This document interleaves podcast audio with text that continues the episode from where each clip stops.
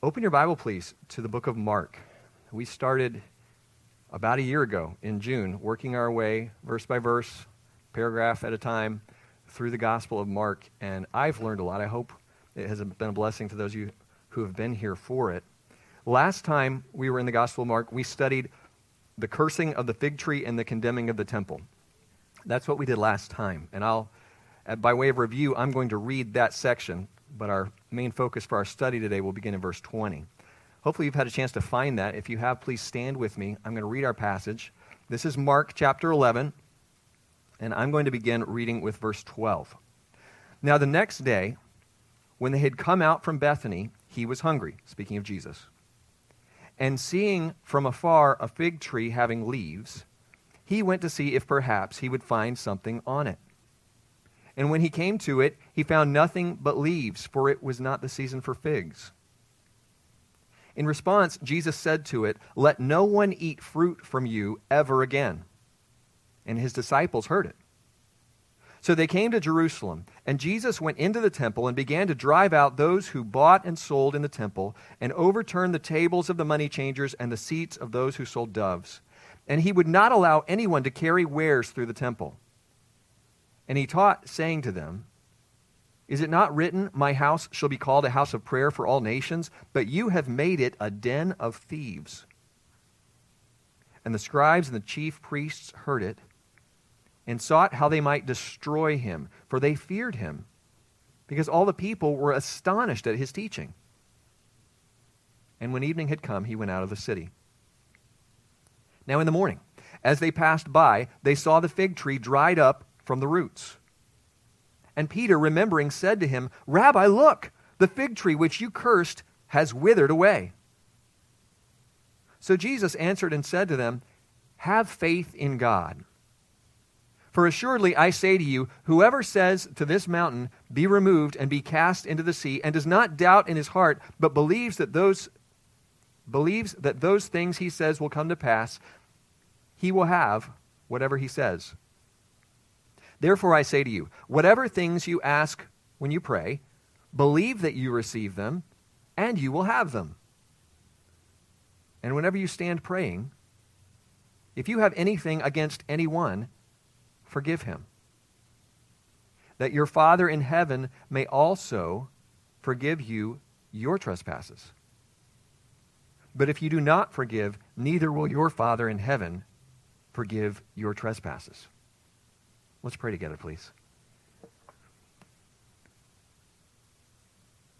Our Father, we know that your word is good. It is alive. It is powerful. And through it, you are speaking to us today.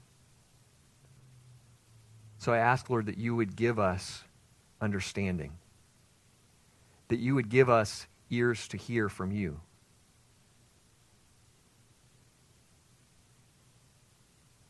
Lord, we know that your word is profitable, that it will rebuke us where we need it, that it will correct us, that it will instruct us. And we ask for that this morning, that your Holy, te- your Holy Spirit would teach us. Father, may your Holy Spirit empower me to teach your word accurately and clearly this morning. Change us to be more like Jesus through this time together, we pray. In his name, amen. Thank you. You may be seated.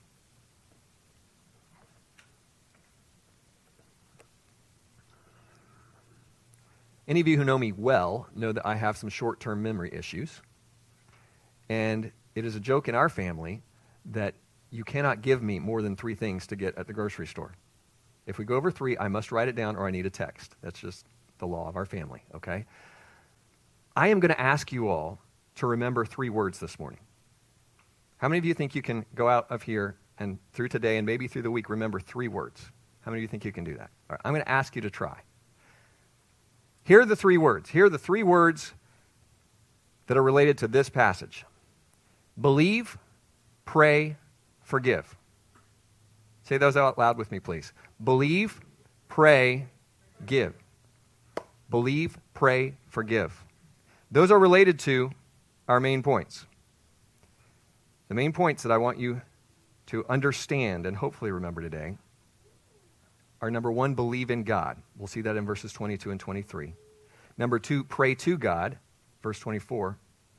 And number three, forgive anyone for anything, verses twenty-five and twenty-six. We'll come back to those points as we work through our passage. Now understand that where we are picking it up today in verse twenty, this acts as the sequel. This is the rest of the story that we read back in verses twelve and fourteen when Jesus cursed the fig tree, when he said, "Let no one ever eat fruit on you again. Let there be no fruit on you." And in verse twenty we read, "Now in the morning as they passed by, they saw the fig tree dried up from the roots."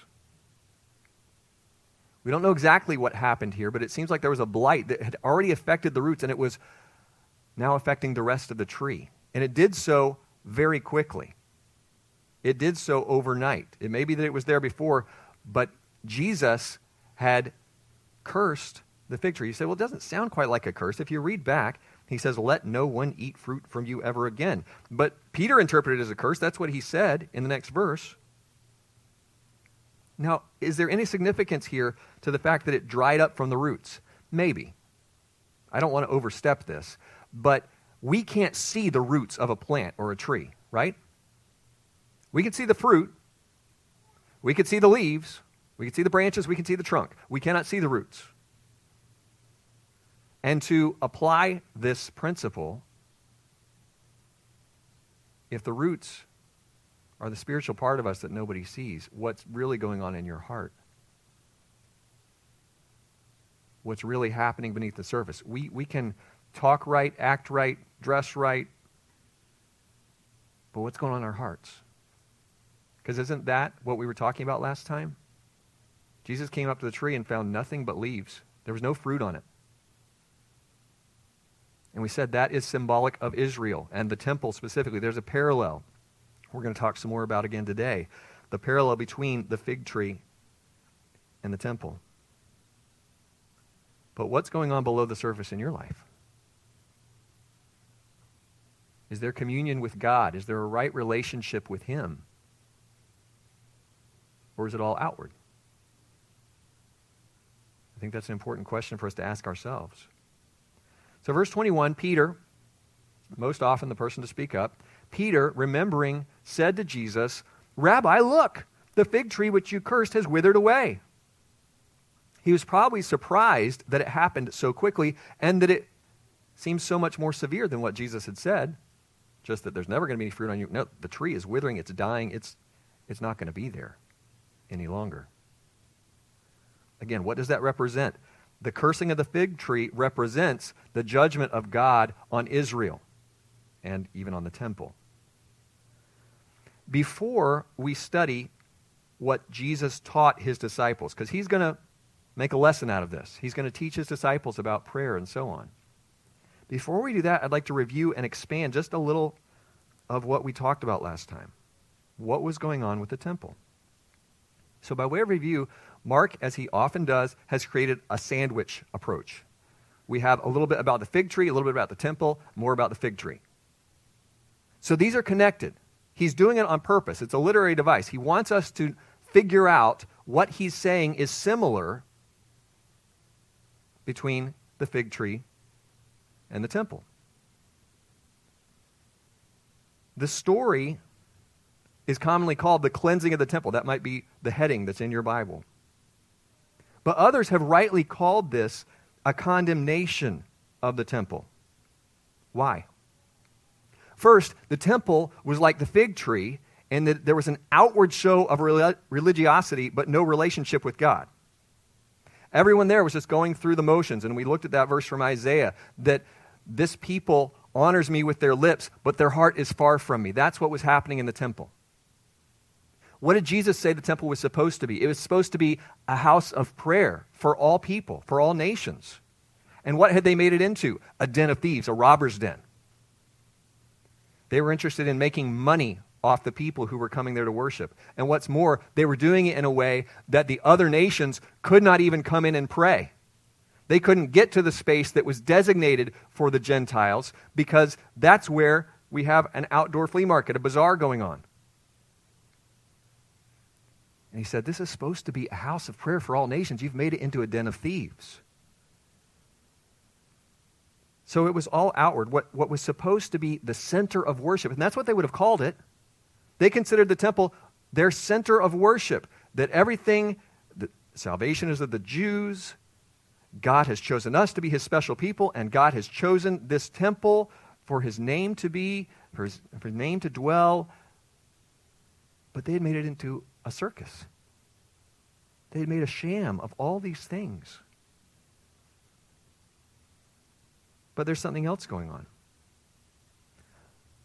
The purpose of the temple by this point had already been accomplished.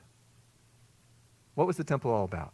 People came to pray, yes, we talked about that last time, and people came to offer sacrifices. There were daily sacrifices, twice a day. There was the once a year, the Day of Atonement, special sacrifices, other high days, holy days. So animals were being sacrificed, were being butchered, were being roasted on a regular basis. Why? Because God had instructed people, read Leviticus, you can read all about it, in various circumstances, if they were unclean, they needed to do this. If they had sinned, they needed to do this. So there was the trespass offering and the sin offering, and so on and so forth. It was a place of sacrifice. But where are we in time once we get to here in Mark? We are in what is commonly called the Passion Week. Specifically, we are on Tuesday of the Passion Week in our section today. What is going to happen by the end of that week? The one who is the Lamb of God who takes away the sin of the world, the ultimate Passover Lamb, is in the temple. And the temple was designed to point to him. It is a type of Christ. It is symbolic of the ultimate sacrifice for sin. Who is that? Jesus. When was it going to happen? Later that week. What's going to happen in conjunction with that? Tearing the temple, the, the veil in the temple. And we'll get to that when we get to, I think it's chapter fifteen of Mark. Because what was the temple all about? This is the way God has provided for me to come and have access to him. The priests are going to make the sacrifice for me, and I'm going to be forgiven based on faith in God and obedience to what he's told me to do. He is going to count me righteous. He's going to forgive me of my sin. But all that is about to change. All of that is about to change because the one sacrifice that all those other sacrifices pointed to is about to be made later in the week. And Jesus would be crucified, executed, die in your place and my place, and the people who were there listening to him and watching him at this point. And the temple would be torn, and access to God would be through Jesus, the better sacrifice, the ultimate sacrifice. And when we have access to God, remember, what did they come to do? It is a house of prayer. When we come to pray to God, how do we come? Through Jesus. And what's more, as you continue reading your Bible, the New Testament, you get to Corinthians and you read, what's the temple now? If you know Jesus, the Holy Spirit's dwelling in you, you are the temple and I am the temple. Believers are the temple. And when we get to Revelation, we read about the New Jerusalem in Revelation twenty-one. Is there a temple there? There's no need for a temple, according to Revelation twenty-one. Why? Because God and the Lamb are the temple. What is the temple? The temple is the representation of God dwelling with his people. This is how the people came to God. I bring my sacrifice. I worship. I pray. Well, with the Holy Spirit in us, we can do that anywhere. And someday we will have perfect fellowship with him in heaven forever if we have believed on Jesus. All right, all that was review and expanding what we didn't get to last time. Getting into this first point for today, believe in God. That's what verse twenty-two tells us. Jesus answered and said to them, have faith in God. What was he answering in response to? Rabbi, look, the fig tree withered. And what does he say? He's not talking about the fig tree, is he? His response is, have faith in God. And he's going to teach them about belief, prayer, and forgiveness. So have faith in God. Someone paraphrased that as constantly be trusting God. Live in an attitude of dependence on him. What's he teaching them? He's teaching them that this miracle of the fig tree withering up so quickly is actually the result of a prayer of faith by Jesus himself. And that he's encouraging his disciples to do likewise. So what is the first step of prayer? The first step of prayer is faith in God. That's similar to what the writer of Hebrews put in chapter eleven. Without faith, it is impossible to please him, for he who comes to God must believe that he is, and that he is the rewarder of those who diligently seek him. What is the first step? What is the first thing that has to be a part of any prayer? Faith in God. The object of our faith matters. Verse twenty-three, for assuredly I say to you, whoever says to this mountain, be removed and be cast into the sea, and does not doubt in his heart, but believes that those things he says will be done, he will have whatever he says. Now, the first word I'd like you to notice there is whoever says to this mountain. You say, that's not an important word. It's only four letters. We don't have any record of Jesus ever talking to a mountain in the Bible. And we have only this one account of him talking to a tree when he cursed the fig tree. So I don't believe that this is an instruction for us to go out and talk to trees. I don't think this is an instruction for us to go talk to mountains. Because Jesus' purpose is not, let's move all the mountains around, let's change the topography of the earth. That is not the purpose here.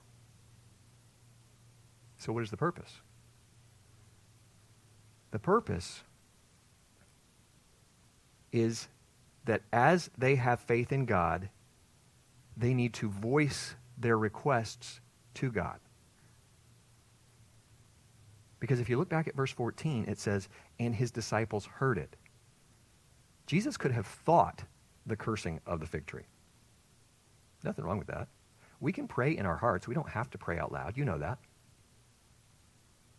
But if we are praying so that others can hear us, or if we are sharing what we have prayed so that others know what we're praying for, that's kind of taking it to a different level. Let me see if I can illustrate this. I do have a couple of personal illustrations today, and you all, I trust, understand. I'm not holding myself up as a great example, but these are things that came to my mind from my life. So here's one.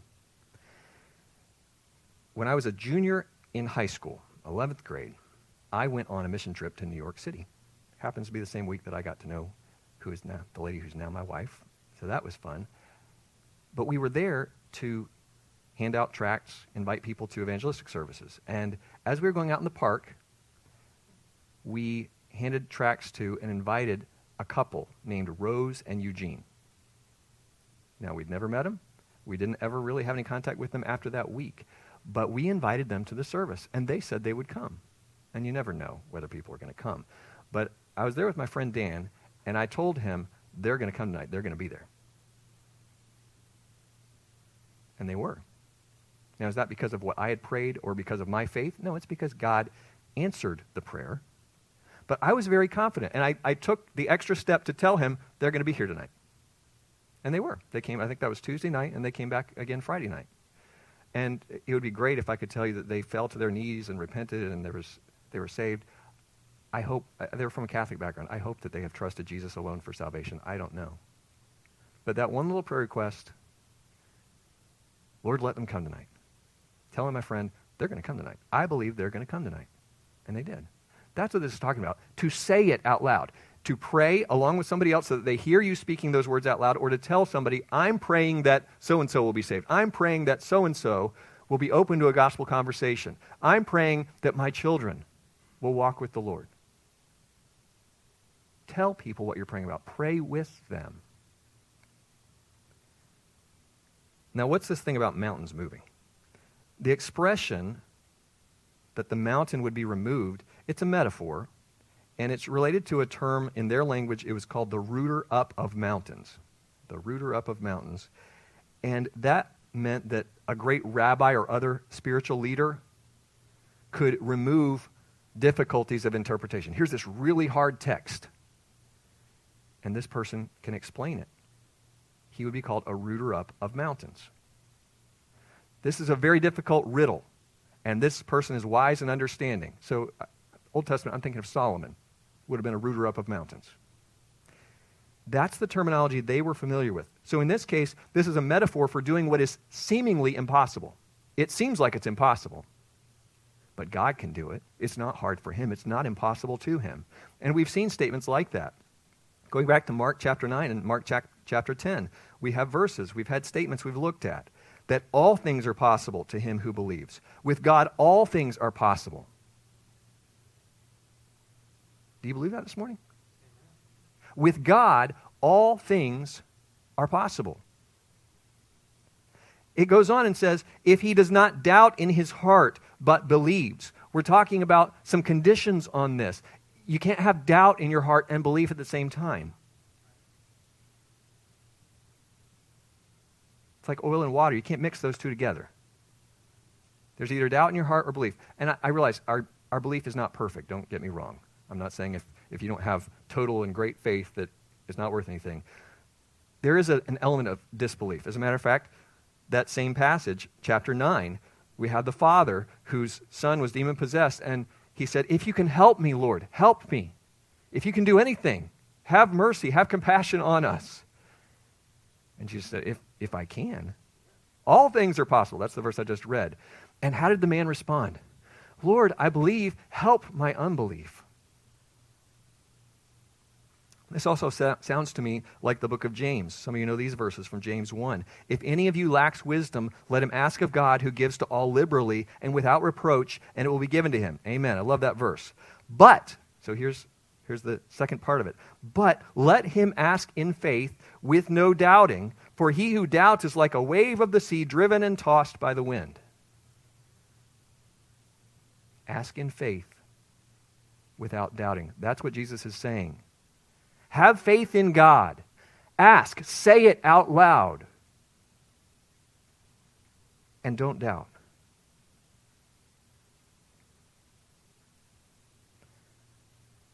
Second idea for today is to pray to God. I know that's so basic. You already knew that. But we need to pray to God. Verse twenty-four, therefore I say to you, whatever things you ask when you pray, believe that you receive them, and you will have them. Now, is this saying, I have faith, and I want a new Lamborghini? Is that what this is saying? Some of you are shaking your head. Some of you are just laughing. I know, I probably couldn't drive a Lamborghini. But I, I couldn't afford the insurance on the Lamborghini. That's, that's what it comes down to. There are some qualifications here, aren't there? It's not just the blab it and grab it crowd, that whatever I want, I can have. That, it, the Bible says so. No. It's anything that's God's will. If I pray it, I will have it. That's what this is saying. Matthew six ten.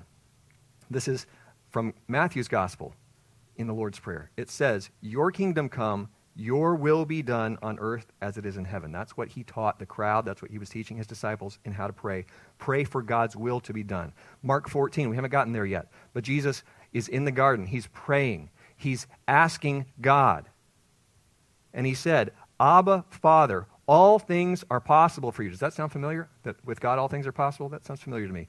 All things are possible for you. Take this cup away from me. Nevertheless, not what I will, but what you will.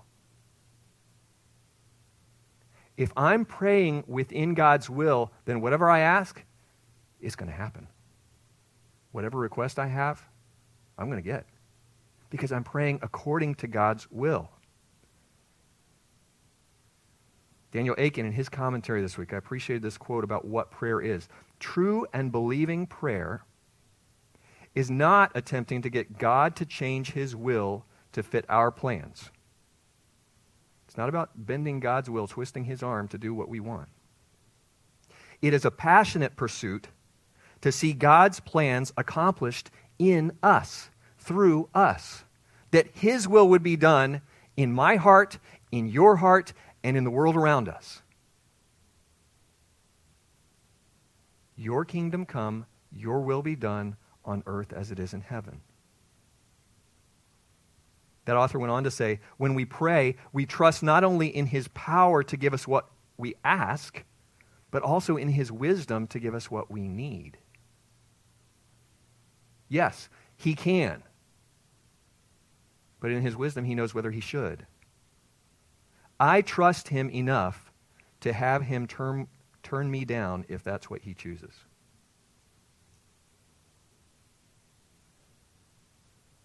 Now, the tenses of the verbs sound a little funny to us, but it says, believe that you receive. What's it saying? It's saying it's as good as done. He's telling his disciples, believe that you already have received it because you have. It's a done deal. When I was in third grade, it was nineteen eighty-five, I had a first-year teacher. Her name was Lynette Chevalier. And we got through the school year, and I don't think we kids knew anything was wrong, but got to the end of the school year, and all of a sudden she was going to doctors and specialists and had a liver disease that was going to require a liver transplant. And many people, many of the doctors, did not believe she was going to live. And my parents told me about it. Here I am, a nine-year-old, just finished third grade. And they're saying, your teacher may die, and trying to prepare me and get me to understand that. I said, no, she's not. And, of course, they're thinking, oh, he's going to be so devastated. And I, God gave me faith to pray. I'm not saying that she lived, and by the way, she's still living today, doing well, however many years that is without rejection. You do the math. I don't know. A long time, thirty-plus years with a liver transplant. God is good. God is faithful and has used her and her family, wonderful testimony for him. It's not that God did that because I believed, but he asks us, he tells us to ask him. He encourages us to ask him, to have faith that he can do it, and if it's his will, he's going to do it. In my little nine-year-old brain, in my little nine-year-old heart, it was a done deal. I prayed, I believe God's going to heal her, she's going to be fine. Isn't that the kind of faith we were talking about a few weeks ago? That if anyone's going to enter the kingdom, you must come with the faith of a little child. As we get older, we have so many reasons, well, that can't work. And, and the smarter we get, sometimes the dumber we get theologically and spiritually. Because now we have so many arguments in our head about why that can't happen and why that won't work. And instead, we need to believe in God and we need to trust him to do all his holy will.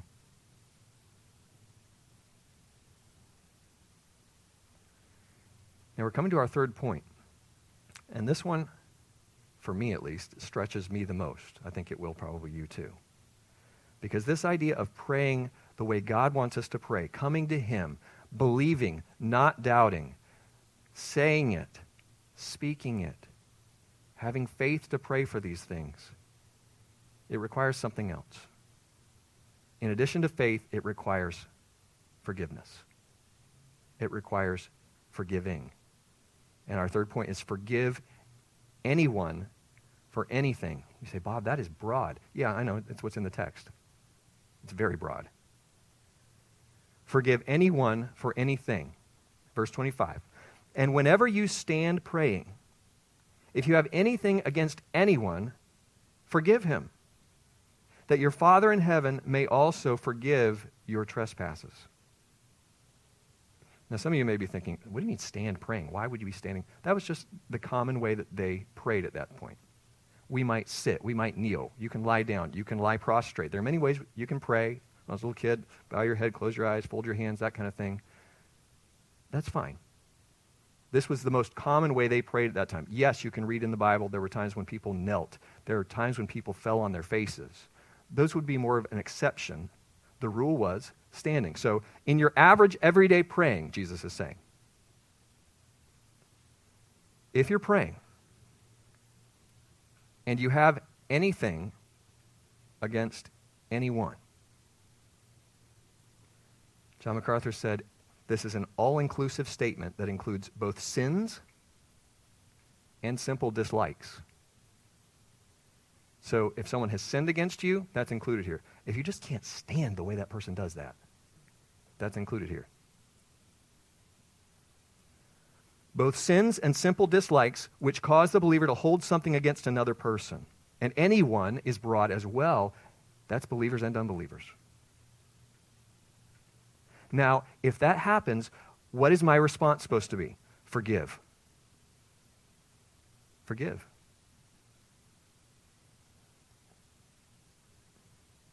The duty is to have a forgiving attitude. What Jesus is teaching in this passage that is required for prayer, the way he wants us to pray, is faith and forgiveness. It requires both.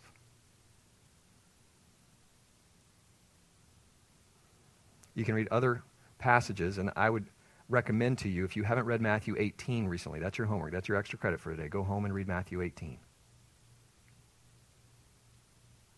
It's about forgiveness. It's about the servant who had a debt he never, ever could have repaid in a lifetime. And God, the master, forgave him. And then he went and throttled the guy who owed him a much smaller amount. Because in the scriptures, there is a connection between the forgiveness that we receive from God and the forgiveness that we offer to other people. And if I'm not offering forgiveness to other people, I do not have a right relationship with God. I cannot have a right relationship with God while I am holding something against another human being. I'm not the judge, folks. It is not my place to condemn anyone. I can share what the Bible says. It condemns our sin, right? But I'm not in the place to judge others from my own opinions. Instead, I'm supposed to forgive. Because I've been forgiven, I'm supposed to forgive. That's the way it's supposed to work. What are some other passages? One you should memorize if you haven't yet, Ephesians four thirty-two, and be kind to one another, tender-hearted, forgiving one another, even as God in Christ forgave you. Do you see the connection there? Forgiving one another as Christ forgave you. Parallel passage, Colossians three. Therefore, as the elect of God, holy and beloved, put on tender mercies, kindness, humility, meekness, long-suffering, bearing with one another, and forgiving one another. If anyone has a complaint against another, that sounds like our passage here, any kind of complaint against another, even as Christ forgave you, so you also, what are those last two words there? Must do. Jesus isn't saying, if this and this and this happens, if they ask forgiveness, if you're feeling especially generous on a given day. No, we are supposed to offer forgiveness to others. Now, if you have a different translation with you, for example, a King James Version doesn't have the word him, does it? It just says forgive. Same thing with E S V, N A S B. Some of your translations say forgive him, like what I just read. Some of them say forgive them. What's the point here? Well, the situation that's being described is a time of personal prayer. I'm talking to God. That other person who just came to my mind isn't there. It's not that I can make that situation right in that moment, and yet what does it command me to do? To forgive. It commands me to forgive, even if I'm not there to reconcile the situation. How does that work? Well, realize there are times you can't talk to that person at all. You may have no contact information for that person. That person may have passed away. So this particular passage is not so much dealing with how to make the relationship right. It's saying, forgive. So maybe the definition of this word forgive will help us a little bit. To forgive, according to Strong's Concordance, means to leave, to let go, to give up, to keep no longer. Because we think more in terms of forgiveness as a transaction. Somebody says, I'm sorry, will you forgive me? And I say, yes, I will. And there's nothing wrong with that. That's the ideal, I think. But this is almost sounding more like a, a one-sided forgiveness, doesn't it? The Amplified Bible has in parentheses, drop the issue, let it go. That's pretty practical, isn't it? So here's the situation. I pray to God in faith without doubting. So far, so good. knowing that he is able to do all his holy will. If I ask it and it's according to will, I'm getting it. So far, so good. But during my prayer time, I remember that someone, somewhere, sometime has hurt me. And all of a sudden, I'm very distracted. And now I have a decision.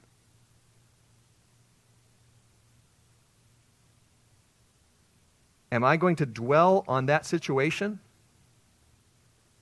Or even transition my prayer to, I'm, God, would you please make that person repent? Would you please make that person soften toward me? Would you please change that situation that's so difficult for me? I don't know about you guys. I'm talking of, about my personal experience right now. I have to assume that many of you have experienced the same thing. You're, you're making an effort. You're praying. You're, you're seeking God's will. You're seeking to follow this pattern, this process. And all of a sudden, you just can't get that out of your mind. This thing that happened maybe so long ago. What are you going to do? Are you going to think about that situation and feed on that and let that anger well back up in you? Or are you going to drop the issue, let it go? Keep it no longer.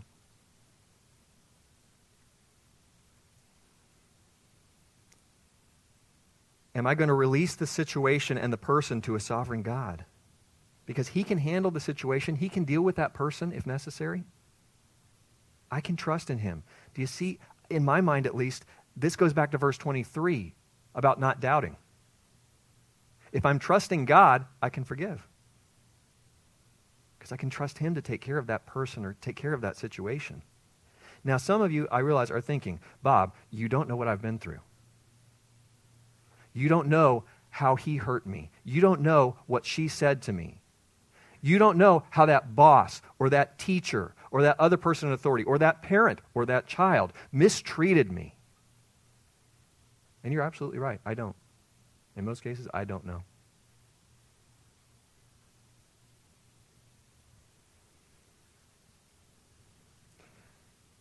But I can assure you that Romans eight twenty-eight is still in the Bible, that all things work together for the good of those who love God, to those who are the called according to his purpose. The other day my kids were listening again. Well, I was listening. They were watching in the back of the van the, the musical Joseph from Sight and Sound. And his life is so convicting as you read it in Genesis of what he went through, betrayed by his brothers, enduring their jealousy, trapped, almost trapped, by Potiphar's wife, and then unjustly accused and imprisoned for years. And what does he say at the end of his life? You meant it for evil, but God meant it for good. That's an eternal perspective. That's the right perspective. That is a forgiving perspective. And I'm not saying that he was never depressed or he was never discouraged. I'm sure he was. I'm sure there were times he struggled with bitterness. But at the end of the day, he trusted God. And you know what? Whatever he was praying according to God's will, he was getting it because he had forgiven. So even though I don't know what is in your past, I know this passage makes it very clear that if I want God to hear and answer my prayers, I must forgive. Drop it. Let it go. Because what's the alternative? I must forgive because holding on to my anger and my bitterness and my unforgiveness is going to destroy me. It's not likely to help the situation or do anything to the other person, but it's going to destroy me. It's going to eat me alive. Just one more verse here. But if you do not forgive, neither will your Father in heaven forgive your trespasses. What are trespasses?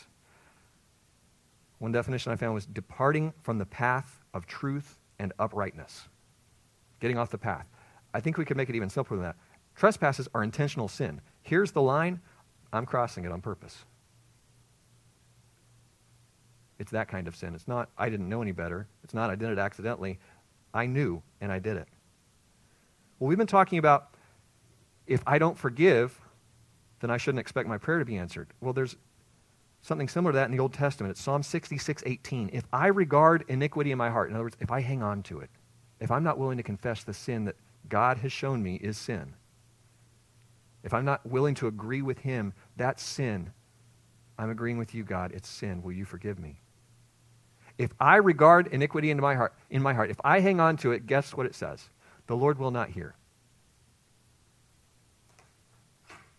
Don't expect to have your prayers answered if you're hanging on to sin in your life.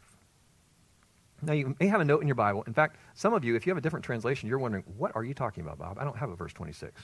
A few of you have that situation, or you might have it in brackets. Why? Because some of the ancient manuscripts do not have a verse twenty-six. Many people believe it is what a scribe inserted based on Matthew six fifty-one, and that's why I'm not troubled by that. Some of you may be thinking, does that mean I don't have the Bible? Does that mean we can't trust the Bible because this verse might not... No, because this verse is in Matthew six fifty-one, in the words of Jesus in the Sermon on the Mount. So let's figure out what it means. If, if I refuse to forgive, it says, your Father in heaven will not forgive your trespasses. That seems pretty harsh, doesn't it? And some of you may have been taking this a little bit further. Does that mean if I don't, if I choose not to forgive that person, that I'm not saved? That I won't go to heaven? No, that is not what that's saying. Let me illustrate it, and then I'll try to explain it just a little bit more. If I say or do something that hurts my wife, and I do that, by the way, you can ask her. Not necessarily on purpose, but I do. If, if I hurt her, then there's a breach in that relationship. We're not as close as we should be. We're not as close as we ought to be. Not even as close as we want to be. But until that situation is resolved, there's a distance, a separation there, a roadblock, until we make that right. That's what this is saying, that if I'm not willing to forgive my brother, it's not that I'm not saved. We're still married, right? It's not that I sinned against her, marriage is gone, it's off, it's annulled. No, in the same way, if I refuse to forgive, it's not that I've lost my salvation.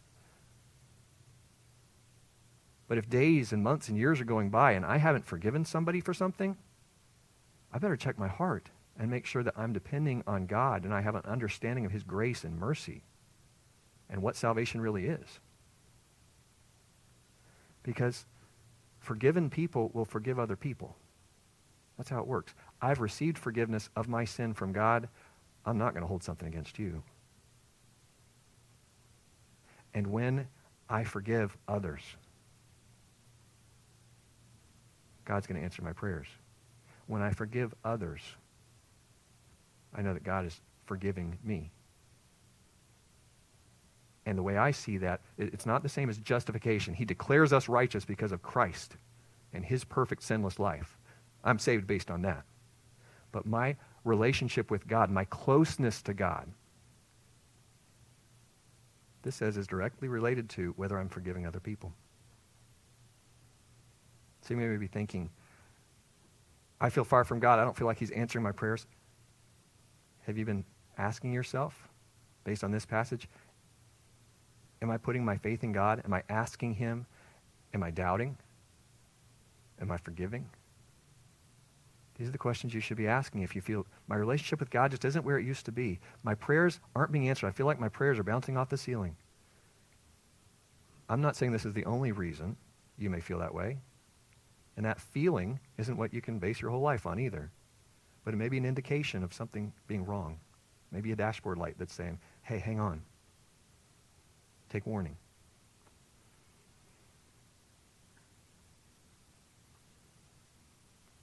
What are our three words? You have them in your head?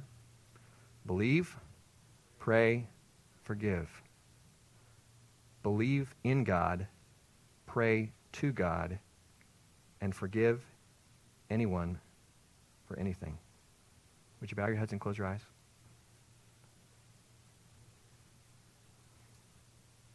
There could be somebody here in the room today. There could be somebody joining us online. You've never put your faith in Jesus. That's my question for you today. Do you have faith in God? Because he alone can save. He alone can forgive. And you can call out to him for mercy. He will save you right now.